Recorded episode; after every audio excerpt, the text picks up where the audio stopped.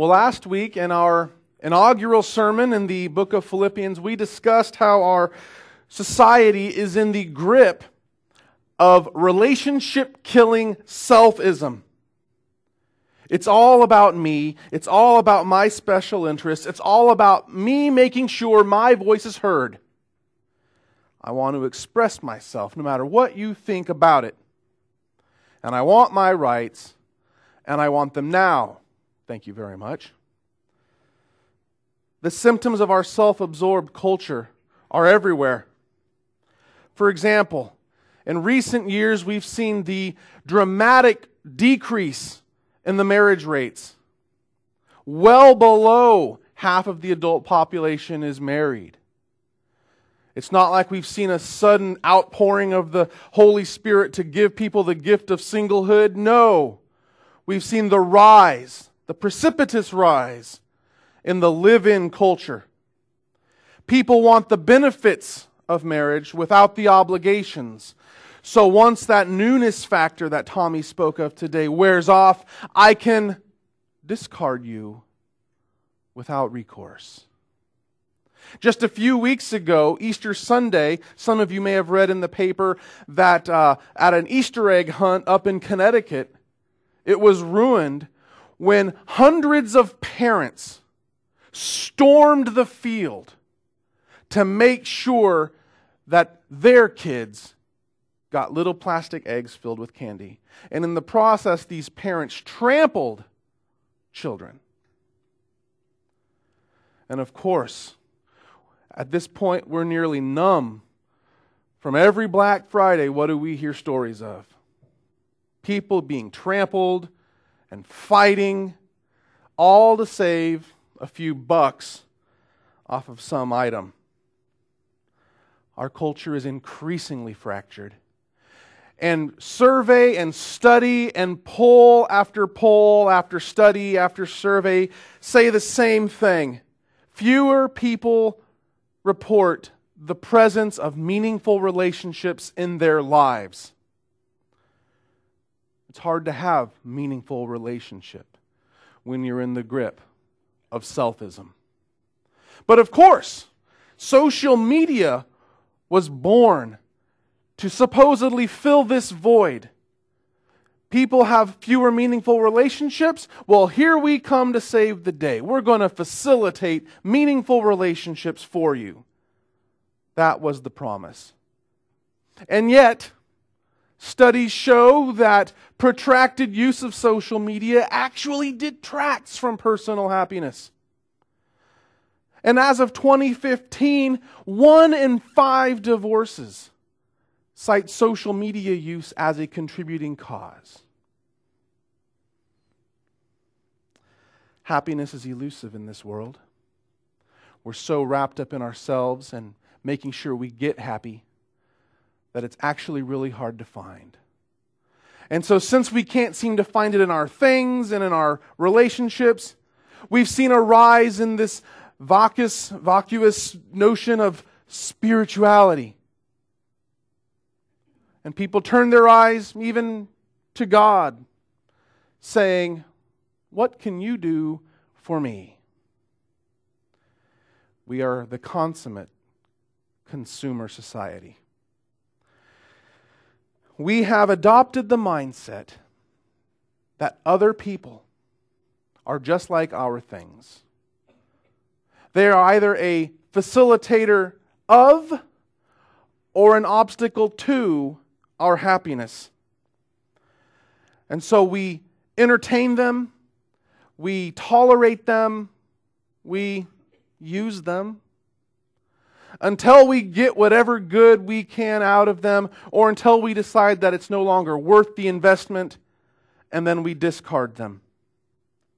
And of course, we all know that everyone else is doing the same thing. And so our relationships are marked by a cheap commitment and a jaded, cynical, skeptical outlook. It's hard to have community. And so we go on. Like a homeless person going from one dumpster to a next, not really looking for a change, just looking for that piece of garbage that'll make their life a little bit better. That's us. We need help, do we not? We are hopeless. And that's where the gospel comes in and says, you know what? You think the problem is out there. The gospel tells us that the problem is in here. You and I, we are the problem.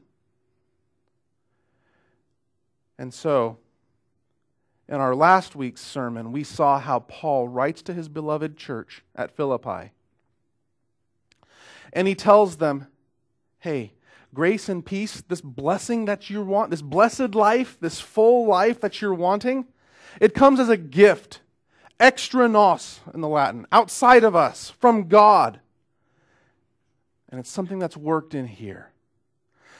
And Paul gently, gently, but still very clearly reveals to his beloved congregation that the key to getting along in community is not to relentlessly insist on our rights, it's rather to drop the ego and to remember that we are all in this together as servants, people who live for the total whims and will of another. It's not about us. It's not about our agenda. It's about our King. And so if we will drop our ego, we just might have a chance. Now, in this week's message, we want to look at how it is that you and I, in the midst of a culture, in the midst of a context in which we have been conditioned to find other people, quite frankly, annoying, how can we have relationship? You see, not only does the gospel set us free from the need to pursue our own agenda and protect our own ego, the gospel sets us free to view other people as something other than objects, as either a roadblock to happiness or a tool for my happiness. The gospel transforms our perspective of other people. Now, what we need in Christian life and what the Christian gospel gives to us is the good news of joy. Our culture, which is characterized by cynicism and, and, and negativity, is in direct contrast to an outlook of joy. And here in our passage today, uh, we see the first use of the word in this book. But what is joy? Well, if you look it up in the dictionary, you'll see that it says something along the lines of the sensation of pleasure, the sensation of delight, the experience of happiness. That is what the dictionary says. In other words, joy in the dictionary's understanding of it is an emotion that you experience when you have something pleasurable happen. But that is not the Bible's notion of joy. When you do a study of the concept of joy in Scripture, you see that it is not the response of, of, of me to something that happens. No, joy is an outlook it is a positive disposition that is based upon confidence in the sure Word of God, based upon the past, the present, and the future. Let me say that again. What is joy according to the Bible? What is joy? It's a positive outlook that is based upon the confidence we have in the sure Word of God concerning the past, the present, and the future. To allow me to restate, joy is what we have when we understand and grasp the end of the story. And it enables us to interpret our circumstances in the light of that end. I have five kids, and so I have lots of opportunity to conduct social experiments.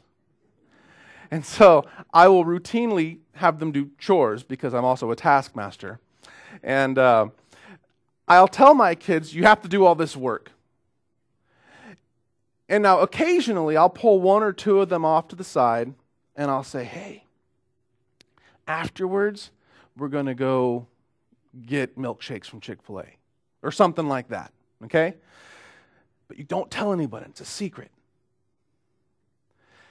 Now, how do you imagine the kids who are in possession of that knowledge approach their work compared to the others? Doesn't take a genius to figure that out, does it?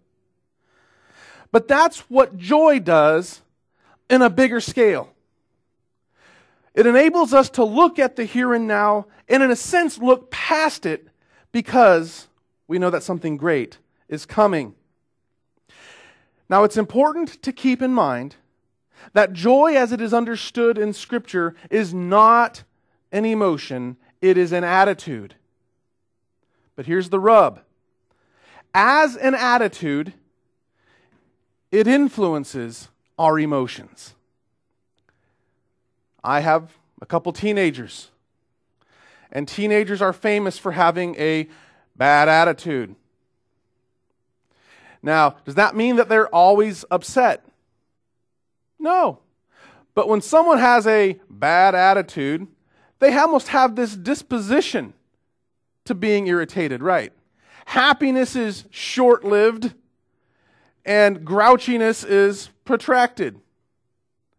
That attitude they have is distinct from their emotions, but it informs their emotions.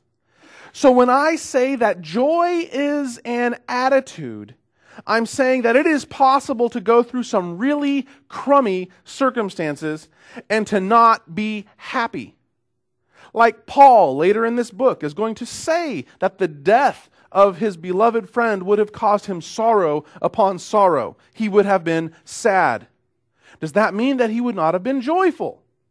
No. The emotions we feel when we interpret them through our attitude quickly bring us back to whatever our standing equilibrium is.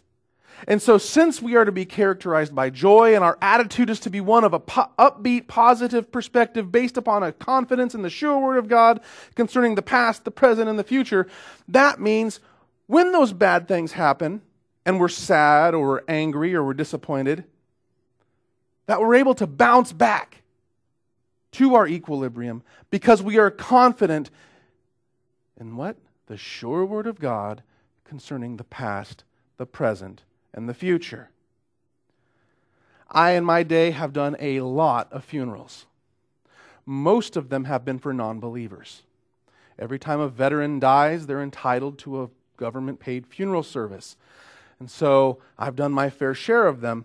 And there is a marked difference between the funeral of a non believer and the funeral of a believer. I've never been to a believer's funeral where no one was not sad. I mean, people are always sad but there's this undercurrent of joy. And you can go to a non believer's funeral, and sometimes they'll say some you know, pleasant memories or whatever, but there's this unsettling sense of finality. They don't have it. Now, we, we need joy in our lives and it comes from having that grasp of God's sure word concerning the past, the present, and the future. That is why it comes, it's part and parcel of growth and, and, and maturity in the faith. If you know little of God's word, if you've experienced little of God's grace, then it's hard to have a good, tight grasp. And so your sensation and experience of joy is likely to be diminished. We need to know God's word. But what about joy in relationship? What would it look like for me to view all of you with an attitude and perspective of joy? For me to interpret you through that positive, upbeat perspective that is based upon confidence in the sure word of God in the past, present, and future. How might that affect our relationships? That's what Paul is going to show us today. In this passage, in addition to introducing the concept of joy, he shows us how gospel joy affects our relationships in at least three ways. First, it shapes our perceptions about others. Gospel joy shapes your perceptions about others. Second, gospel joy cements our commitment to others. And third, gospel joy gives us a desire for the greatest good of others. So it shapes our perception of others, commitment to others, and pursuit of the greatest good for others. If you would please, come back to your Bible. And what I want to do is walk you through each of these points. We're going to look, the first point gospel joy shapes our perceptions about others. And we're going to look at verses 3 through 6 for this.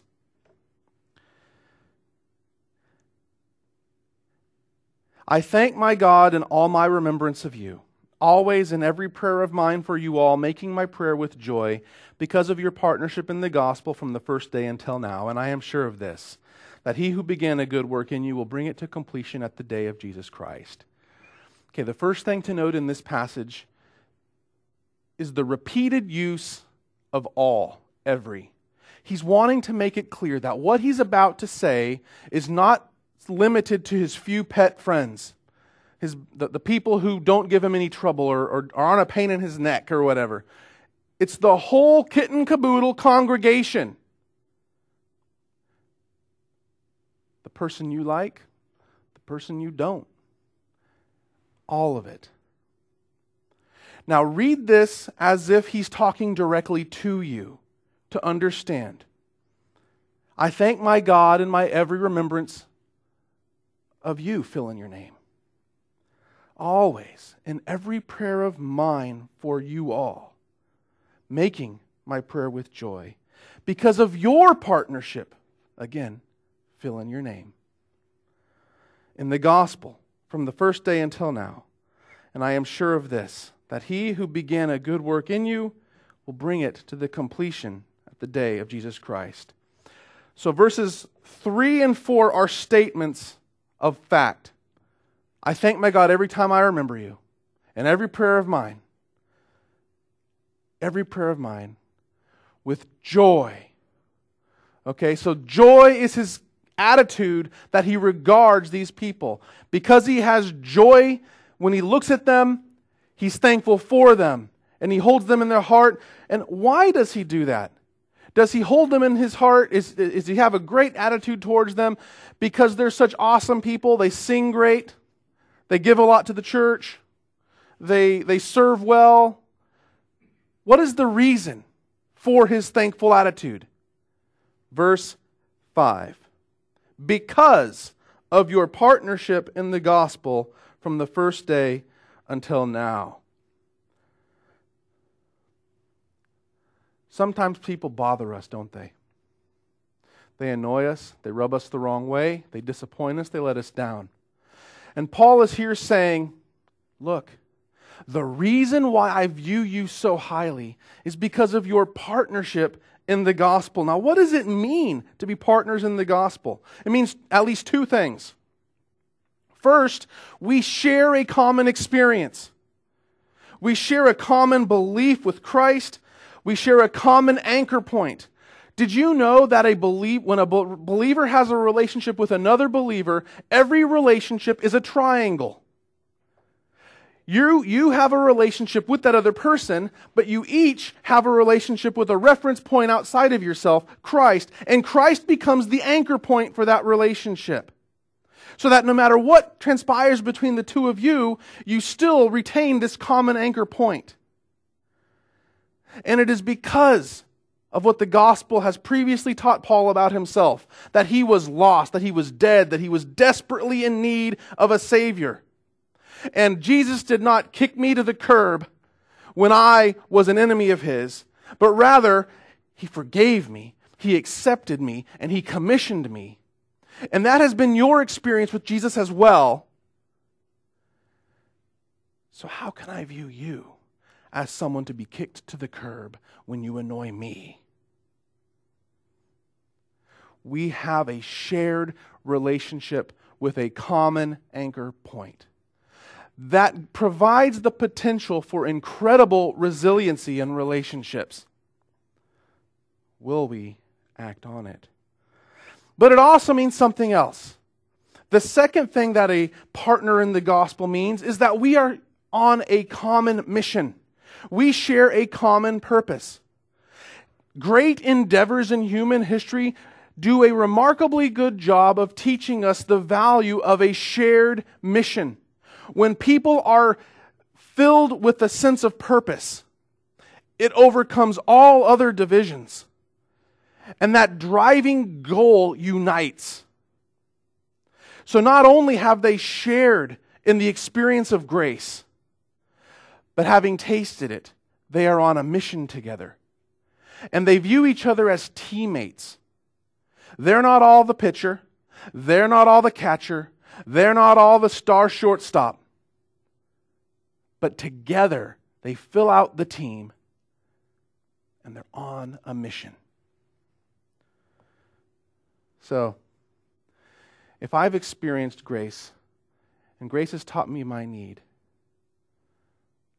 and you've experienced grace, and grace has taught you your need, how can we view each other as burdens? People to be discarded. Our shared reference point anchors us and puts us on a mission together. Did you know that when God put you in relationship with other people, it wasn't to stroke your ego, it wasn't for you to stroke theirs. God put sinful, bumpy, lumpy, messed up people in relationship with each other for the precise purpose of sanctification in our lives. And oftentimes it is through the friction that occurs where those rough edges are made smooth and we are fitted for heaven. Don't resist the process. Embrace the other because Christ has embraced the other and set us on a common mission. So think of someone who is perhaps in your family or in this church who drives you nuts. Are they someone to be used and abused and you, you, you, you, you suck whatever good out of them you can and then they, you just discard the dried up husk in the trash? No. They're your partner in the gospel. Treat them as such. But more than just orienting our perspective to viewing people as partners, if we have a positive outlook based upon our confidence in God's sure word, it cements our bond. Look at verse 7. Gospel joy cements our commitment to others. In verse 7, he expounds upon his confidence. It is right for me to feel this way about you all, because I hold you in my heart, for you are all partakers with me of grace both in my imprisonment and in the defense and confirmation of the gospel. So in verse 7, he's elaborating on his joyful attitude, and he reiterates the same reason that he gives in verse 5. In fact, the word partner in verse 5 is the same basic Greek word as partaker in verse 7. So it's, he's the same basic concept, and it's this shared mission, this shared experience that is the unifying factor here, and it cements them together. These people love Paul. In a day in which people were ashamed to be seen with someone who was on the margins of society, these people were so committed to Paul and his ministry that they have just sent a messenger over 1,200 land miles to check in on him because they care. Their commitment to Paul and being a partaker of grace in his imprisonment and in the defense of the gospel through thick and thin, no matter what you're doing, Paul, we are with you. it manifested itself in love. Love in personal loyalty, love in material support, love in consistent prayer, and love reflected in encouragement. And that was because of the gospel working in their lives. How do we take care of our own? What do we do? Do you see that if we have an outlook like Paul, where we are convinced that these partners in grace, these partakers of the gospel with us, that they are works in progress, and that God is not going to give up on them, and that no matter how low we may feel, we can have confidence in the end of the story, which we get in verse 6, that God will complete what he began. How can I give up on you when you're being difficult, or when you're being trying, or when you're being hurt? So, how do we take care of our own? Do we shoot our wounded? Or do we lovingly nurture those who need it? I invite you to consider how the gospel might cement our relationships together and expressions of love that manifest in personal loyalty, encouragement, self sacrifice, material support, and in fact, in prayer. God's on a mission. And He wants little old you and little old me to come together to be partners in the spread of the kingdom. And what's cool about the church is that a lot of metaphors can be used to describe it. It's a place where sick people go to get better. It's a place where, where people go to, to, to work out and learn how to do minutes. It's, it's a whole bunch of things. Being from a military background, I like to think of it as an operating base, as a forward operating base out there in hostile territory. And from the safety of this base, we are equipped, we are rested, we are built up so that we can make excursions out into hostile territory. You may think that's a little far fetched, but later in this book we will see that we're called a colony of the kingdom of heaven. Colonies in that day, they're a part of a mother country that exists geographically separate from the country, and they are surrounded by foreign entities. We're a colony of the kingdom of heaven seeking immigrants, so to speak. We want rebels to become sons and daughters. And we need to be on the same page for that. But the gospel doesn't only give us a perspective that shapes our joy in terms of perspective and our joy in terms of commitment, but it also gives us a perspective of joy in regards to pursuit of the greatest good of the other. What do you think is the greatest good of one another? What's the best thing you can do or give to someone else? What is the best thing that I need or the most important thing that you need? What can we give each other?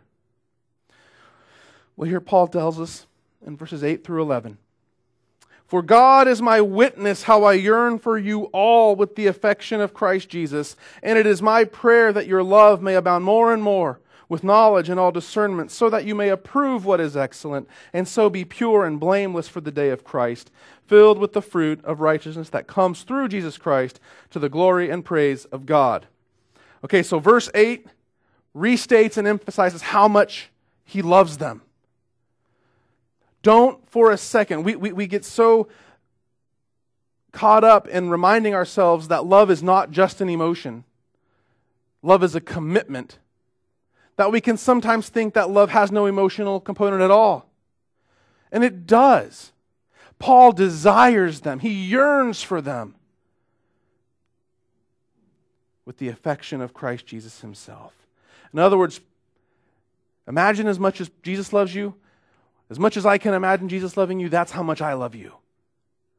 It's a powerful love. Okay, so he restates that, but then he says what he prays for. He prays that they would have more love, that it would abound more and more.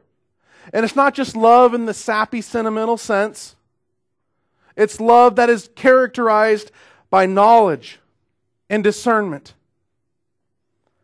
Why do they need love that abounds with knowledge and discernment? For the purpose of verse 10, so that they may approve what is excellent. There's so many good things that you could choose that amidst the buffet of good, you might not recognize the best. And Paul wants us to recognize the best. Why does he want us to recognize the best? So that in verse 10b, we may be pure and blameless for the day of Christ, filled with the fruit of righteousness that comes through Jesus Christ to the glory and praise of God. Okay. Let's work through this backwards to see how our greatest good is connected here. I could actually walk this passage backwards and, and show you I want you to be holy. I want you to be presented to Jesus pure and blameless when he returns. I want you to manifest the fruit of the Spirit upon his return. But in order to do that, you need to be able to discern what is the best thing for you to be doing. But you are not going to be able to discern what is the best thing for you to be doing unless your love for God, for each other, for the truth, unless it abounds with wisdom and knowledge. And you're not going to have that unless God gives it to you. And so I pray for you. Paul wants the best for his people. So he prays for them. Oftentimes we think in terms of, I want to pray that my kids will stay out of trouble or that my kids grow up well, or that my kids go to a great college, my kids get a great job, that this lesion on my leg is nothing, that, that my job is secure, that my marriage won't fall apart, that our church won't die, that, that, that our nation won't fracture, that we pray for all these things. And none of it's bad. But did you know that none of the recorded prayers in the Bible are about stuff like that? It's always about what makes you holy because in the final analysis, we are going to stand before the judge. And how well your portfolio did isn't going to really matter. What will matter is how much fruit have you borne? And so when Paul recognizes this, it fuels his prayers for his people. He loves his people so much that he wants the best for them, which is to stand before Christ ready. How do we pray for one another? Do you pray for one another? And virtually none of the counseling sessions that have come before me with marital conflict have I found that they are praying for each other. When we pray for one another, it might be some abstract prayer, you know, please help his, his, his, his, his test this week to go well, or please help this person to stop being such a pain in my neck. Please help them see the error of their ways, Lord. That's not really a prayer for them. Not in the sense that Paul is praying for his people here. Do you pray that your elders that your deacons, that your pastor would be holy? Do you pray that the person who annoys you to no end, that they would grow in wisdom and knowledge, that they would discern what is best, and so they can be pure and blameless and filled with the fruit of righteousness at the day of judgment? And oh, yeah, as we manifest all that, how do you think our lives together will be? A little better, maybe? Maybe? Prayer is an amazing thing. It brings us before the one who can give us everything we need. And isn't that kind of what Paul said in verse 2 in the introduction? When he reminds his folks that the grace and the peace, the blessing that they're wanting, doesn't come from their strivings, it comes as a gift from God. Paul understands verse 6 well that he who began a good work in you will bring it to completion. Because of that, he rejoices in their partnership in the gospel. He knows that he is looking and talking to imperfect works in progress. And the thing about imperfect works in progress is they're going to do things that bother us. But I'm an imperfect work in progress. So I can't be a hypocrite. I want to be loved, so I need to love. And I can have confidence that no matter how down I feel about me or about you, that he who began that good work will bring it to completion. So, in light of the end of the story, why not, when I look at you, see that and think, Praise God that we're a room full of works in progress that He will bring to completion. And in the final day, we will all be made perfect. And in the meantime, we are sharing that experience of being perfected and we are sharing the mission. We're on a journey together, on a mission together. And that joy cements us in relationship and leads us to want the best for each other. When you pray for others, pray for their best, not just their good. And in so doing, you're fulfilling Paul's prayer here that we would know what is best. So, as we leave here today, consider do I have a firm grasp of the sure word of God concerning the past, present, and future? And does that knowledge result in an upbeat attitude, knowing the end of the story? And how can I reflect that onto my relationships with others with a gospel sense of joy? The gospel affects our relationships. It orients us away from that cynical, selfish perspective to an outlook that is truly others oriented. And therein lies the recipe for a church, a family on mission. Let's pray.